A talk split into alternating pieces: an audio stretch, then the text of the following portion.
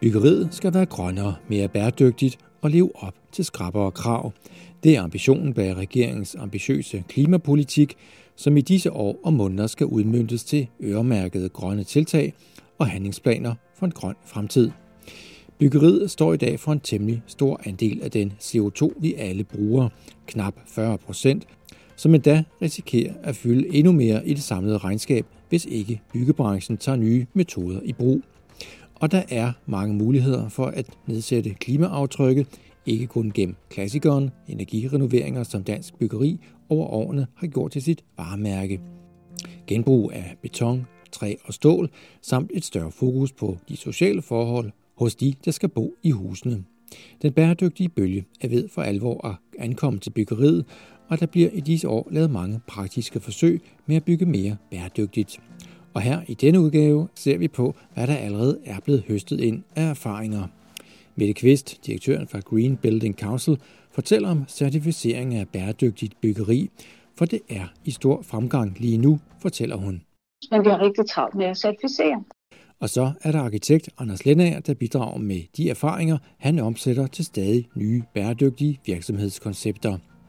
Fra forskningen skal vi høre sektionsleder Martha Katrin Sørensen fra Aalborg Universitet, der deler ud af erfaringerne med projektet Rebus, der så gør almen boligbyggeri billigere, og dermed også give mulighed for, at endnu flere kan få en renoveret almen bolig. Og netop de almene boliger får nu et kæmpe løft med over 30 milliarder, som via Landsbyggefonden skal give mere arbejde og flere bæredygtige boliger over de kommende år. Og til at fortælle om den pointe skal vi høre boligminister Kåre Dybvad Bæk. Vi har været til pressemøde med ministeren. Til rettelægger er Lisbeth Fibiger. Mit navn er Lasse Solsunde.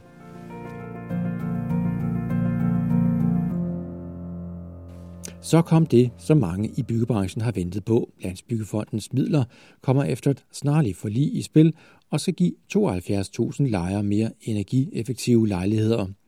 Og i stedet for de 18,4 milliarder, som lejerne i den almene sektor havde sparet op over årene, ja, så bliver det til en endnu større pulje. Knap 30 milliarder, som skal ud og skabe nye opgaver. Sådan lød det, da boligminister Kåre Dybvad Bæk præsenterede planen ved et pressemøde i København. Jamen det spiller ind på den måde, at det selvfølgelig sætter gang i byggebeskæftigelsen. Rigtig mange af de projekter, vi har på ventelisten, det er små projekter, 10 millioner, 20 millioners renoveringsprojekter. Det er jo især mindre håndværkere, som måske mangler opgaver med tiden, som så vil kunne øh, sikre en indkomst på den måde.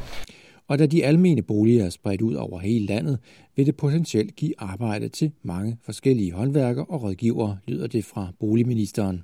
Jamen, når vi vedtager det i Folketinget, så vil man umiddelbart kunne godkende det i rigtig mange kommuner. Der vil man med det samme få beskæftigelse til rådgiverne, altså ingeniører og arkitekter, og så med lidt længere spænd vil vi få øh, øh, beskæftigelse til rigtig mange af dem, der går på byggepladserne. Øh, men der kan man sige, der er det jo også øh, i dag en lang række byggerier, der er i gang, øh, hvor folk er beskæftiget. Så, så man kan sige, dem, der får den største umiddelbare hurtigste gevinst, det, det er i rådgiverbranchen, som også er dem, der har de største udfordringer nu. Og det handler ikke udelukkende om at få flest mulige håndværkere i sving over de kommende år i takt med, at det private byggeri får sig en mavepuster. Der er klare ambitioner om at bygge mere bæredygtigt. Sådan lyder det. Hvis man tager ud til Anker Jørgensens gamle øh, boligkvarter i Sydhavnen, så har man nogle byggerier fra 20'erne, øh, som energimæssigt måske ikke har været renoveret i 30 eller 40 år. Og dengang der byggede man jo bare på en måde, som ikke var lige så klimavenlig, og man renoverede også på en måde, der var mindre klimavenlig. Når vi kommer ud nu og har mulighed for at sikre, at de får en ordentlig klimaskærm, får nogle ordentlige varmesystemer ind, øh, jamen så sikrer vi også, øh, at, at vi hæver klimastandarden bredt set og med en stor effekt. Og der bliver mulighed for, at de enkelte boligforeninger kan blive mere klimaambitiøse, lyder det fra ministeren.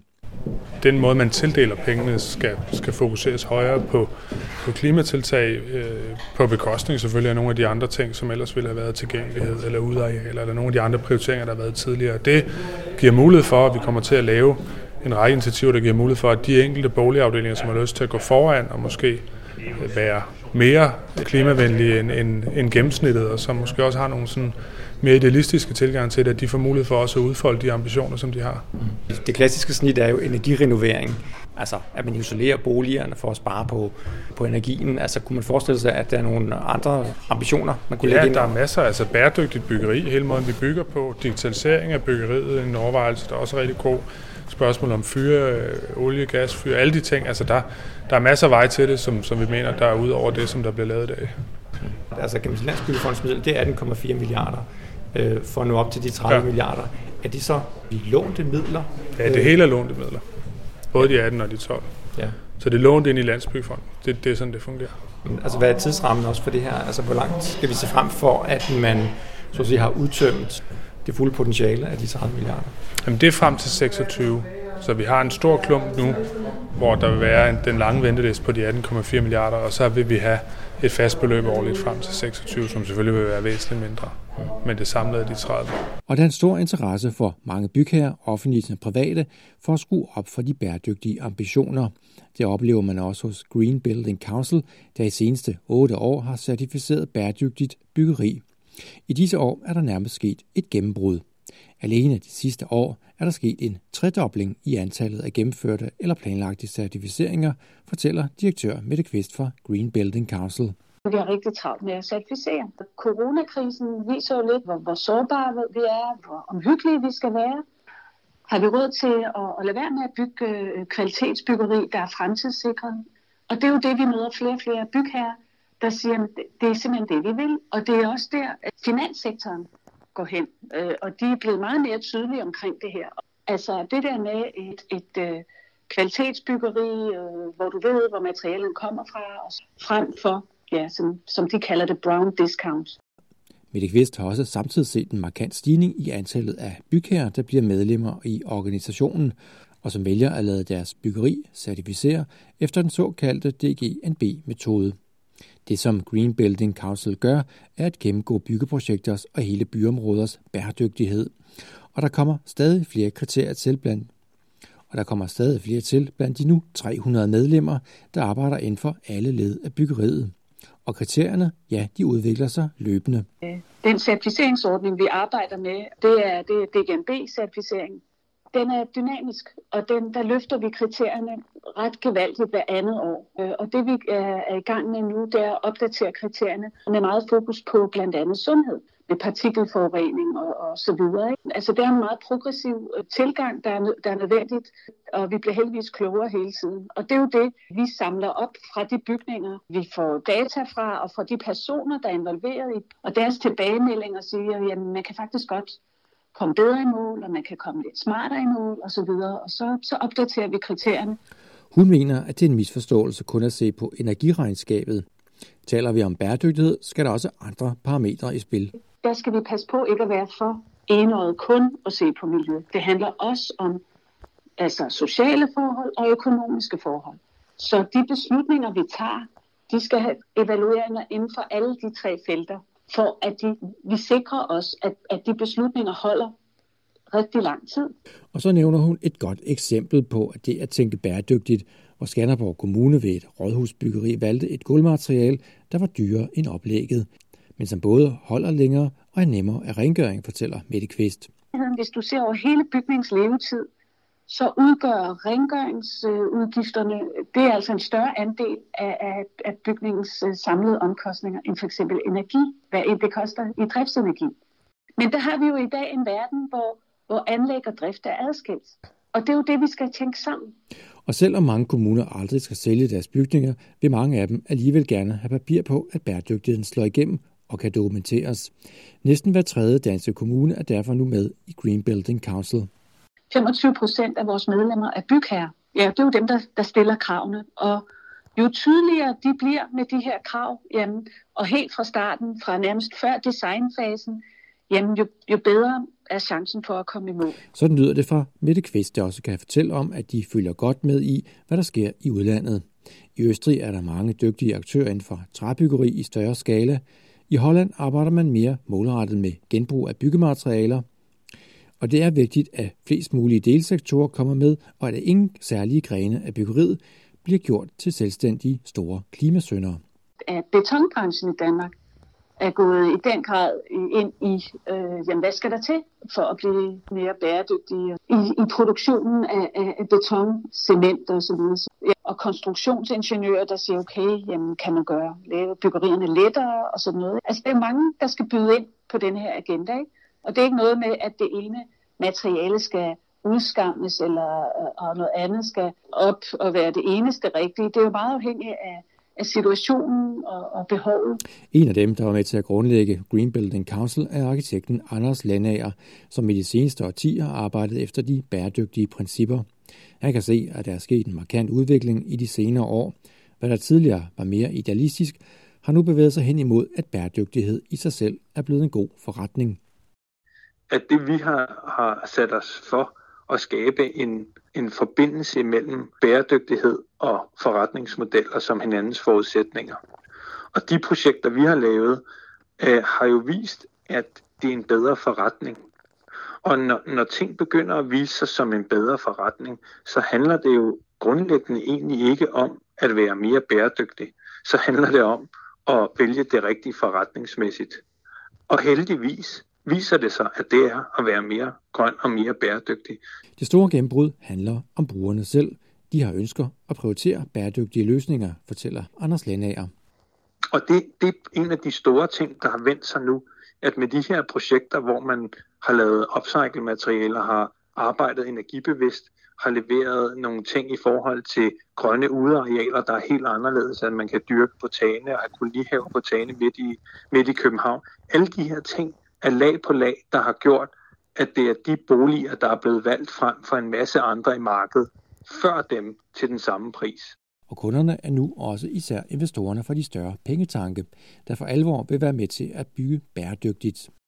Pensionskasser, kapitalfonde, ja, alle dem, der arbejder inden for det her, nu begyndt at sige, vi bliver nødt til at blive bedre til det her, for ellers så bliver vi tabt bagud, fordi det er konkurrencemæssigt klart det stærkeste kort for at få flere kvadratmeter, få flere og bedre adgang til kunderne, og kontinuerligt udvikle deres egen brand, deres egen konkurrencefordel, og samtidig være bæredygtig. Anders Linde arbejder med genbrugsmaterialer og har skabt flere selskaber, der genindvinder brugte materialer, som også indgår i nye bygninger. Sådan var det også på det gamle grøntorv i Valby, der nu er omdannet til boligområde. Nogle af de gamle fabrikshaller skal indgå som fælleslokale, og det betød, at alt materialet fra de gamle haller blev kortlagt, fortæller her Anders Lennager. At det var det her montagebyggeri fra 70'erne, med sådan nogle ret særlige øh, formstøbte elementer med mærkelige mønstre i, og vinduespartier også støbt i beton og så videre. Altså noget, der virkelig hørte sig en tid til, men samtidig også utroligt karakterfuldt, og desværre også enormt forurenet. Og normalt så stopper historien jo der. Altså stærkt forurenet, gammelt montagebyggeri. Hvad skal vi egentlig med det? Det blev besluttet at bygge et fælleshus ud fra de gamle materialer, og det inviterede materialet også nærmest til. Det interessante her var jo egentlig, at de jo også repræsenterede en helt særlig arkitektur. Og i virkeligheden var de alle sammen designet til adskillelse. Altså noget, et montagebyggeri er jo faktisk noget, man kan, nogle af de få betonbyggerier, du kan skille ad. Bortset fra, at materialerne indeholdt stoffet PCB, som lå langt over grænseværdierne, og derfor skulle der også arbejdes med at trække det forurenede stof ud, før det kunne genanvendes. Så undersøgte vi, hvordan vi kunne oprense PCB'en, hvordan vi kunne rengøre dem, og om vi kunne få dem ned på de grænseværdier, der gjorde, at vi kunne bygge med dem igen. Og det lykkedes, og vi fandt ud af, at vi kunne rent faktisk håndtere det og få det ned i nogle grænseværdier og rense beton, sådan så vi kunne bygge med det. Og denne måde at tænke på, at man laver et bibliotek af materialer, når man nedriver og bygger nyt, det princip er også kommet til anvendelse i Gladsaxe, hvor en skole skal omdannes til en børneinstitution. Hvor man tager Gladsaxe skole, nedriver den, og vi beskriver, hvordan hvert materiale kan opsejles og oparbejdes til en ressource på stedet. Så i det vi river bygningen og bygningerne ned, så bliver materialerne sorteret i container, klargjort til, at den børnehave, der skal ligge samme sted, kan bygges med de her materialer. Og derfor så bliver det, kan man sige, en helt lokal høst af den her bygning, og en oparbejdning af de her ressourcer lokalt, som entreprenøren så kommer til at bygge de her bygninger af. Og næste skridt bliver at omdanne plastik, så der også skal bruges inden for møbelproduktion, siger Anders Lennager, som håber på, at frivillighed og fordelene i sig selv vil gøre, at flere kommer til at bygge bæredygtigt. Jamen, jeg tror grundlæggende, at det er en forkert præmis, det her med, øh, med, med pisken. Jeg tror klart mere på gulderoden. I lang tid har det været, at man både skal have det ene og det andet. Jeg, jeg, jeg tror, at det vi, det vi ser nu er jo også, at at der, der skal være en fordel for dem, der skaber bæredygtige projekter. Der skal ikke være en pisk til dem, som ikke gør det. Den københavnske arkitekt kan dog godt blive lidt bekymret for, at den nuværende økonomiske krise kan gøre det sværere at realisere de bæredygtige løsninger fremover. Men, øh, men vi må nok konstatere, at vi kommer til at se øh, færre, øh, færre øh, byggerier generelt set, end vi skulle have haft, hvis der ikke havde været corona. Og vi kommer nok også dermed til at se en, øh, øh, en lidt mere forsigtig øh, byggebranche og, øh, og investorer øh, på, på både bæredygtighed og, øh, og byggerier generelt set, desværre. Så lyder det fra Anders Lennager fra Lennager Group. En af de praktiske projekter, der også har et stort fokus på miljøgevinster, er partnerskabet Rebus, der ligger under Teknologisk Institut. De driver det praktiske samarbejde, hvor flere almene boligforeninger i Himmerland og Frederikshavn har indgået et samarbejde med rådgiveren Covi, materialeproducenten Saint-Gobain og entreprenørselskabet Enemærker Petersen, samt Henning Larsen Arkitekter, også Aalborg Universitet og DTU er med på forskersiden. Her er det målet at teste nye metoder at organisere sig på, parte med digitale modeller i renoveringsprojekter og strække ressourcerne, så miljøet belastes mindre, fortæller her sektionsleder Martha Katrine Sørensen, der er uddannet civilingeniør og som har været med på projektet i de seneste tre år. Alene det, at vi kan øge en renoveringstakst og øh, få mere ud af pengene, så vi kan faktisk få sat endnu flere renoveringer i spil, jamen det giver jo en, en rigtig stor klimagevinst. Partnerskabet har et budget på knap 81 millioner kroner, og som en del af det har man været med til at udvikle modellen for strategisk partnerskab, hvor bygherrer og udførende arbejder meget tæt sammen. Det skal i sig selv være med til at få processer til at gå hurtigere. Alene det, at vi kan øge en renoveringstakst og øh, få mere ud af pengene. Så nu er to almindelige boligselskaber også gået, gået med på vognen. En af de konkrete resultater er et facademodul, der skal spare energi, men ikke mindst afkorte arbejdstiden ude på byggepladserne, siger her Martha Katrine Sørensen. Tanken det er, at vi skal hænge facaderne uden på den eksisterende facade. Og den store bagtanke det er, at vi skal have så meget væk fra byggepladsen som overhovedet muligt, at vi skal præfabrikere det meste, og så skal det sådan set bare hænges op ude på byggepladsen. For Rebus-samarbejdet har det ikke været afgørende at gå forrest med nye materialer, men satse på at optimere selve byggeforløbet. Øhm, så vores tilgang har været at, at, at i virkeligheden at sætte eksisterende velafprøvede produkter sammen på en ny måde, og så kigge rigtig meget på processen og forretningsmodellerne for de enkelte aktører i byggeprocessen. Og der er høje mål med projektet, fortæller Martha Katrine Sørensen. Vi har sådan et overordnet mål, øh, at vi skal reducere energiforbruget med 50 procent, og vi skal reducere ressourceforbruget med 30 procent. Og begge de mål, de spiller jo ind i noget omkring CO2 og klimabelastning som sådan.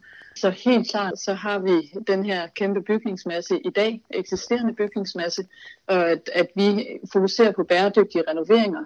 Jo mere vi får renoveret, og jo mere vi får det gjort på en bæredygtig måde, jo flere bygninger, at de eksisterende bygninger vil stå der fremover også. Hvis man kigger på, på miljøet helt overordnet set, så er det jo bedre at renovere end at rive ned og bygge, bygge nyt.